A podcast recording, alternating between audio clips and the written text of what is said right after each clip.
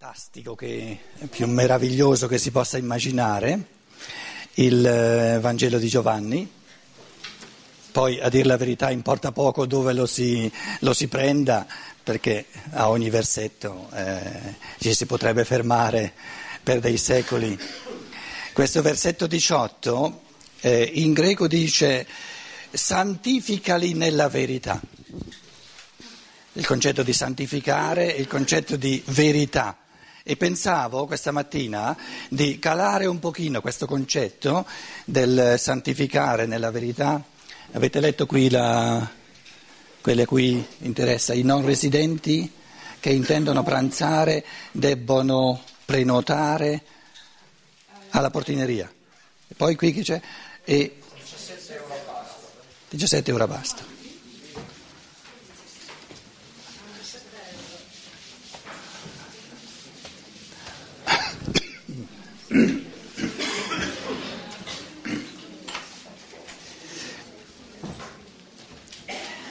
Santificali nella verità. Caliamo questa frase eh, nel concreto e eh, ci risulta qualcosa di fondamentale, di micidiale, di bellissimo, ehm, che dà i fondamenti dell'esistenza, non soltanto il coraggio di vivere ogni giorno, ma la gioia prorompente di vivere ogni giorno.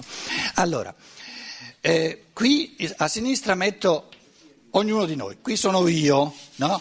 Io, io. La domanda è che mi sta dicendo il Vangelo che mi devo santificare nella verità? Dicevo già ieri sera, il concetto greco di santo è agios, il sacro. Eh, santifica nella verità significa che la verità ci, ehm, ci rende sacri, rende l'essere umano, questo essere che sono io, come divento sacro, come divento santo. Quindi c'è un modo di essere profani e c'è un modo di essere sacri. Siamo profani quando saltiamo fuori dalla verità e diventiamo sacri quando entriamo nella verità, perché il testo dice santificali nella verità. Non fuori dalla verità, fuori dalla verità diventiamo profani, nella verità diventiamo sacri. Allora, l'uomo d'oggi dice, però è un po' troppo rarefatta questo, questa santificazione nella verità. Beh, la vita è mica soltanto è fatta per, per eh, come dire, escogitare la verità. Che vuol dire verità? Allora dicevo ieri che il concetto greco di eh, aletheia, verità, vuol dire verità e realtà.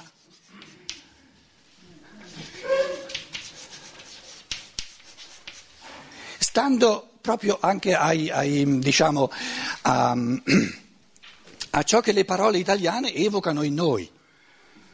Mi permette di metterlo di nuovo in mezzo questo trespolino, eh? Casomai ti faccio i disegni un po' più in alto, capito? Se no mi devo spostare ogni volta. Ehm, stando a ciò che evoca in noi la parola verità e la parola realtà, che sono tutte e due comprese nella, nella parola greca aletheia, Verità è eh, il lato di idealità. Verità è ideale. Idealismo. E la realtà è il realismo.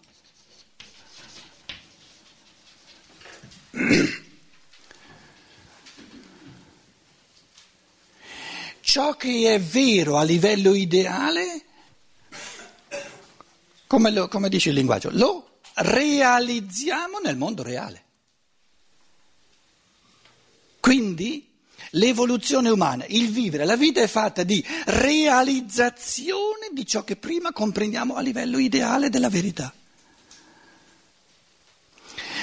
Però ciò che ognuno di noi è idealmente la verità di una persona. Allora, qui sono io e mi santifico, il, eh, il Cristo dice, eh, san, eh, dice al padre, non è che il Cristo sta facendo una preghierina al padre, sta dando dei consigli al padre. Non sta chiedendo nulla al padre, sta esprimendo nel suo colloquio col padre le leggi evolutive fondamentali. E dice, l'essere umano, qui sono io, eh, ognuno di noi, io, si santifica nella verità. Allora, qui prendiamo il rapporto, con, con un, il rapporto tra persona e persona, no? La domanda che pongo è come mi santifico nel rapporto con l'altro? Per rendere concreto questa frase del Vangelo, santificali nella verità. santificali nella verità. Che cosa significa quando io sto parlando con un'altra persona? Quando io nel quotidiano sto facendo un pasto per un'altra persona, o quando sto mangiando insieme, o quando stiamo camminando insieme, o quando quello mi dice peste corno, o quando, o quando stiamo litigando. Cosa vuol dire? Santificali nella verità, nel rapporto concreto. Allora, questo sono io e questo sei tu, l'altro. L'altro con cui sono in rapporto. Questo sono io, eh? Cosa c'è nell'altro? Chi è l'altro? L'altro, così come io, eh, anch'io, ogni essere umano sono due. L'altro è fatto di verità e di realtà. Quindi c'è una verità dell'altro, che vi metto qui bello giallo spirituale, eh, diciamo, vi faccio qui un, un, un personone eh, enorme, però spirituale, e sta dietro, sta dietro.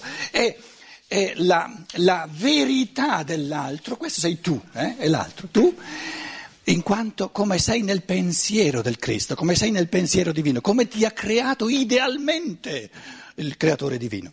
E poi, però è spirituale, è l'altro, bello grosso, come, come potenzialità evolutiva.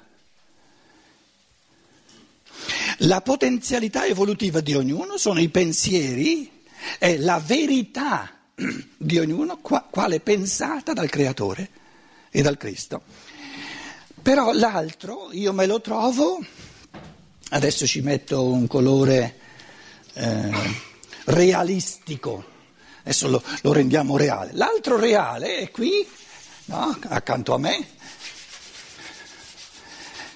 ed è in cammino verso questa. No? L'altro è una idealità, una verità e una realtà. E essere umani è sempre questo, questo interagire tra ciò che noi abbiamo già realizzato del nostro essere e ciò che idealmente c'è ancora potenzialmente dentro di noi in quanto chiamata divina, in quanto pensieri divina, che è la verità del nostro essere. Allora, questo, questo blu è la realtà dell'altro. Se io vedo soltanto la realtà dell'altro, non posso santificarmi perché faccio entrare dentro di me qualcosa che è ancora miserello, è ancora abbastanza poverello perché la realtà dell'altro è soltanto all'inizio di diventare la sua verità. Se invece io nell'incontro, questa è la percezione dell'altro e questo è il concetto dell'altro,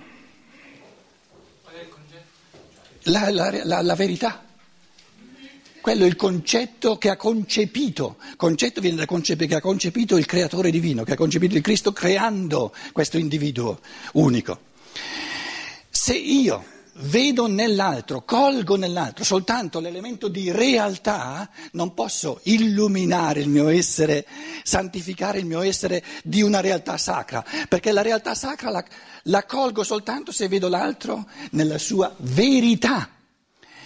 Nel momento in cui io proietto l'altro amandolo, comprendendolo, quindi intellettivamente comprendendolo, a livello del cuore amandolo, lo proietto nella dimensione evolutiva della sua verità, dei pensieri divini, del logos come, come il logos l'ha pensato, nella sua idealità, quando io comprendo i pensieri del Cristo che hanno creato la verità dell'altro, quando io amo ciò che l'altro è chiamato a diventare nella sua idealità, cosa avviene in me? Una santificazione, divento sacro io stesso perché porto in me a livello conoscitivo la verità dell'altro e porto nel mio cuore l'amore per questa verità affinché lui possa sempre di più diventarlo. Però come può l'uomo diventare ciò che è? Lo è idealmente, lo è a livello di verità nella mente divina. Se ci fosse solo questa dimensione non ci sarebbe evoluzione, non ci sarebbe libertà. Lo si può dare all'essere umano la possibilità di diventare liberamente ciò che è a livello ideale di verità soltanto calandolo nel mondo reale, nella realtà, quindi nel, nell'interazione nell'interazione col mondo della realtà, in modo che in questa interazione col mondo della realtà l'essere umano, che poi l'esistenza, l'essere umano possa diventare liberamente, perché lo può anche omettere, ciò che è la verità del suo essere. Quindi l'esistenza, l'evoluzione è una interazione tra realtà e verità. È diventato un pochino più concreto il concetto? Nella misura in cui io penso l'essere dell'altro nella sua verità ideale e nella sua realtà di cammino quotidiano, e lo capisco a tutti e due i livelli, nella misura in cui non soltanto lo penso, ma lo amo nella sua idealità e nella sua realtà, cosa avviene in me? e la mia testa si illumina e il mio cuore si riscalda. Il calore, ma facciamolo un po', un po', un po giallo. La mia testa si illumina e il mio cuore si riscalda. Illuminare la testa e scaldare il cuore è la doppia santificazione dell'uomo. L'uomo diventa sacro. Perché? I suoi pensieri sono i pensieri divini pensati sull'altro, i suoi, i suoi, eh, eh, il suo amore ama la realtà, eh, diciamo, proposta, la proposta evolutiva eh, data all'altro. Sto facendo questo esempio eh, perché lo si può riferire a noi stessi, lo si può riferire a, al, al rapporto con un animale, non importa nulla.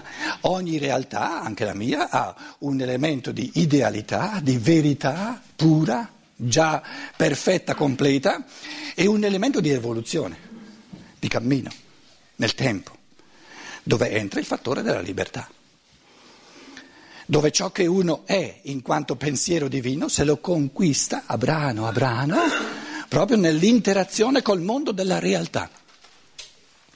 E questa interazione col mondo della realtà, noi lo chiamiamo karma, lo chiamiamo vita, lo chiamiamo destino, come volete, è proprio il vivere nel mondo della realtà.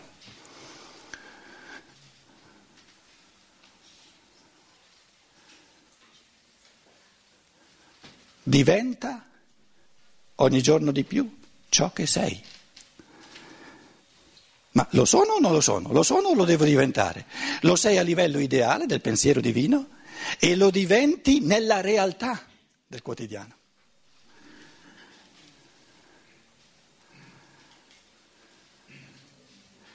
E come fa un essere umano a capire sempre meglio chi è, come è stato pensato? Provando e riprovando. Man mano che trovo cose che mi corrispondono, capisco sempre meglio chi io sono. Quando trovo cose che non mi corrispondono, capisco anche di meglio chi io sono. Perché imparo ciò che fa, fa parte di me e ciò che non fa parte di me perché fa parte degli altri.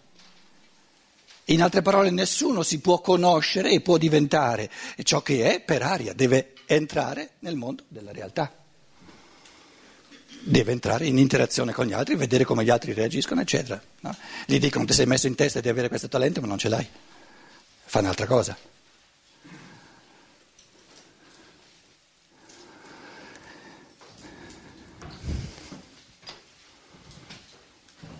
Questo pensiero mi era venuto durante eh, ieri sera, questa mattina, per, per eh, rendere un pochino più concreta questa frase, santificali nella verità. L'essere umano viene santificato no? e questo santificare, la, la verità diventa sacra quando finisce di essere bella teoria e quando diventa prassi di vita. Perché gli esseri umani hanno dissacrato lo spirituale? Perché è diventato sempre di più una teoria. E la vita quotidiana vive, si, si svolge come se lo spirito non fosse una realtà. Allora, l'essere umano sacri, viene, viene, reso sacro, sacrificare significa rendere sacro, no? viene santificato facendo calare ciò che è spirituale, eh, terminando di lasciarlo nelle nuvole, facendolo calare nella realtà.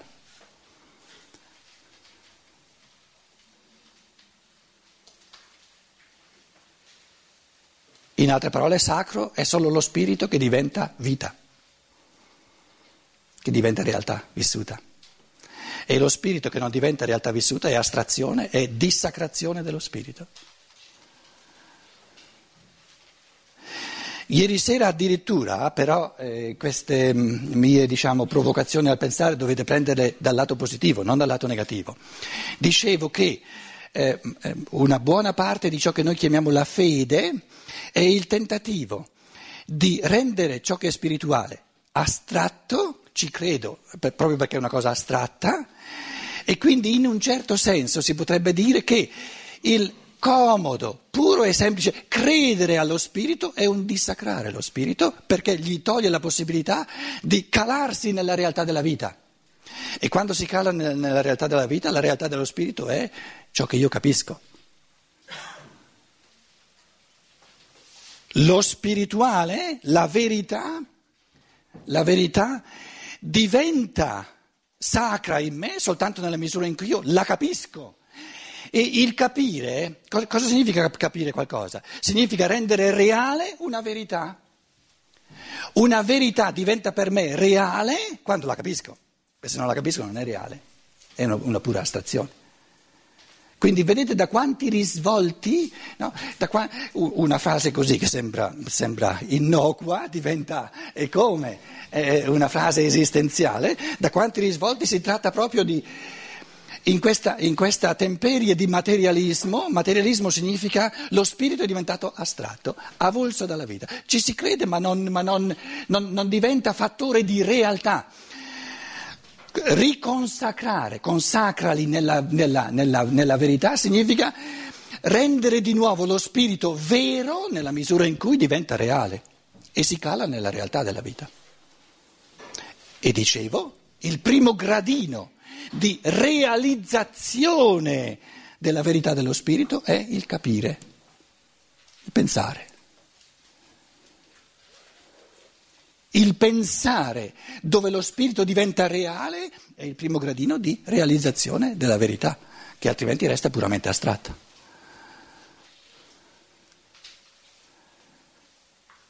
È meraviglioso cioè, eh, constatare che abbiamo in mano dei testi così belli, così fondamentali. Questo riguardo al versetto 17. Eh, 18 così come tu hai mandato me nel mondo, anch'io eh, ho mandato loro. Già ieri ho accennato a questo, naturalmente potrei adesso fare un, un 20 minuti, mezz'ora sul concetto di apostolato, apostello, sul concetto di mandare, l'ho un po' accennato ieri sera. Eh, qui davanti io posso fare soltanto alcuni esercizi, tutti gli altri infiniti esercizi di realizzazione della, del, della, realtà, della verità dello spirito sono lasciati a ognuno. E il Vangelo di Giovanni è un testo di meditazione, non, non, non da leggere una volta eh, pensando adesso l'ho letto, so cosa c'è dentro. 19. Adesso possiamo capire meglio eh, anche cosa dice il 19. Il figlio, il Cristo, dice al Padre, io ho santificato me stesso per loro. Il Cristo dice io, allora mettiamo qui il Cristo qui a sinistra. In, in che modo si santifica il Cristo? Riempendo il suo pensiero della verità di tutta la creazione e della verità di tutti gli esseri umani e riempendo il suo cuore del, di amore. Quindi, quindi il Cristo dice io ho santificato me stesso. Qual è la realtà più sacra dentro al Cristo? Noi, gli uomini. Ci può essere qualcosa di più sacro per il Cristo che non gli esseri umani? Perché divino c'è già, eh, è divino lui. Quindi il diventare uomo, l'incarnazione del Cristo è la sua santificazione. L'assumere l'umano in tutto e per tutto è la consacrazione del Cristo. Io ho santificato me stesso per loro, per indicare a loro qual è il cammino di santificazione, di consacrazione dell'essere umano. Vuol dire che prima dell'incarnazione il Cristo non era sacro? Perché dice io ho santificato me stesso. A livello umano non era sacro, perché era oltre.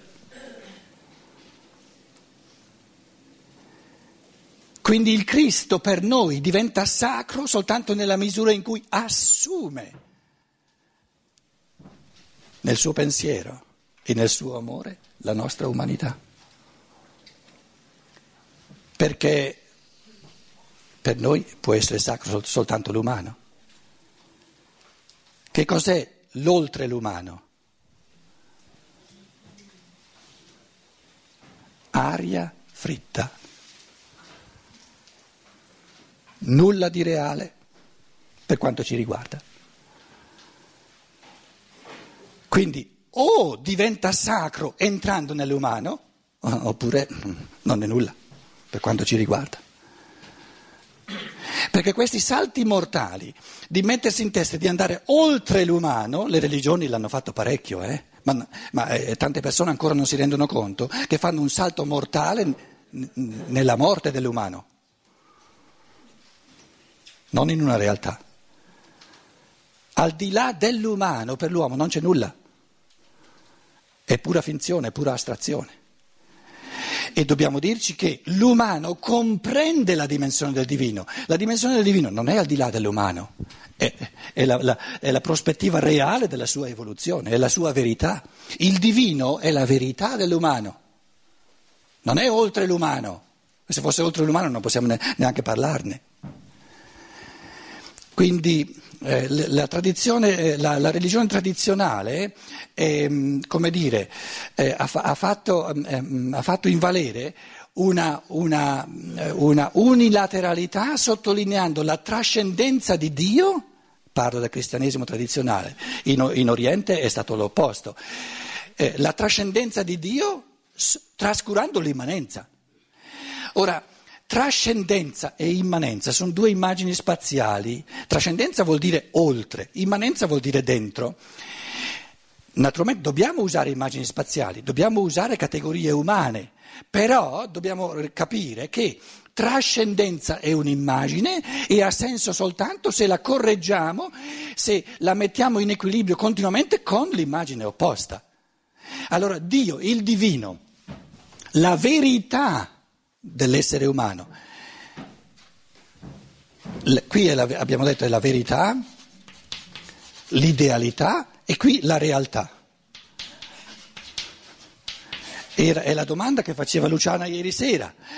La verità dell'uomo, i pensieri divini pensati sull'uomo, sono oltre, sono trascendenti l'uomo o sono immanenti? Tutte e due, tutte e due. Se dico sono soltanto trascendenti diventa unilaterale, perché allora non ci posso mai arrivare se è oltre. Se è oltre l'umano non ci posso mai arrivare. Se dico che è soltanto immanente, allora l'ho già realizzato, non c'è più nulla da fare. Quindi il dinamismo evolutivo è possibile soltanto se io ho la capacità di pensare insieme queste due categorie. E, e ciò che è presente e assente ad un tempo, come lo chiama Aristotele? Potenzialità evolutiva. Potenzialità evolutiva significa è presente e assente, c'è e non c'è. E questo modo di pensare è una palestra di pensiero perché, ehm, perché in tempi di materialismo, di impoverimento del pensiero, si cercano, eh, come dire, eh, scorciatoie, si cercano eh, cose più facili. Allora, Allora, se io penso in chiave di trascendenza, allora non è immanente. Se io penso che è immanente, allora non è trascendente. Perché pensarli insieme eh, significa mettere in moto un pensiero più forte, un pensiero più profondo. Bisogna restare in movimento nel pensiero stesso.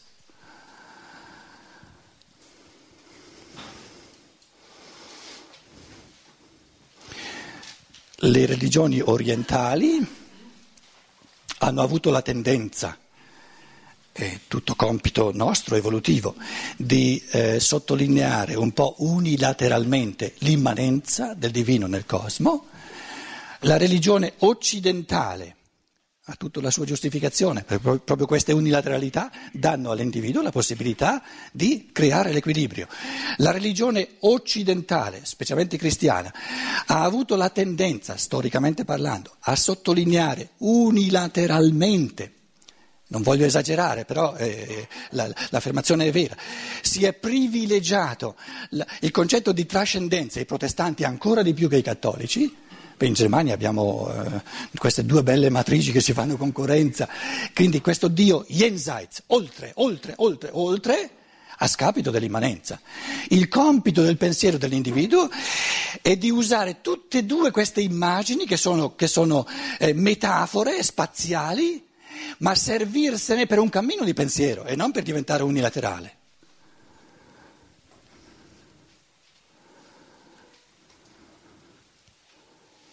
Qualcosa che io non capisco, lo capisco già. Per se non lo capissi per nulla non, non, non saprei neanche di non capirlo. Non potrei neanche parlarne.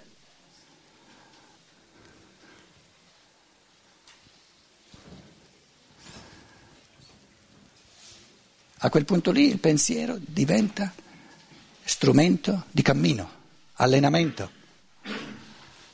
E partiamo dal presupposto che il pensiero si è enormemente impoverito nell'umanità moderna. E vi dicevo, dicevo sempre, nostra, eh, possiamo essere grati, pieni di gioia all'infinito, perché questo testo qui è uno dei migliori, penso alla filosofia della libertà di Rudolf Steiner, che sarebbe quello che io metto testo moderno subito accanto, questi due testi sono i migliori che ci siano, per quanto io eh, mi pare di capire le cose, proprio per fare esercizi di pensiero. E, e penso di avervelo dimostrato finora, eh, che proprio ogni frase, ogni frase che poi c'è soltanto il problema che se, se ci fermiamo a ogni frase a, a fare degli esercizi eh, ci vogliono anni e anni per, per finire tutto il testo, ma il problema non è di finire tutto il testo, è di camminare nel pensiero, di fare passi avanti nel pensiero. Quindi il Cristo stesso si santifica, parla di santificare se stesso, entrando nell'umano in questo dinamismo evolutivo.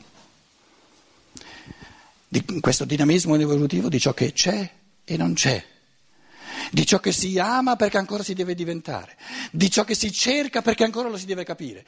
Ma se io lo cerco, ce l'ho già. E però lo voglio capire sempre più a fondo.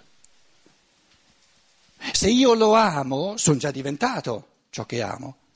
Eppure la comunione è passibile di profondità sempre più, più, più reali, più vere. Quindi non c'è limite al pensiero e non c'è limite all'amore.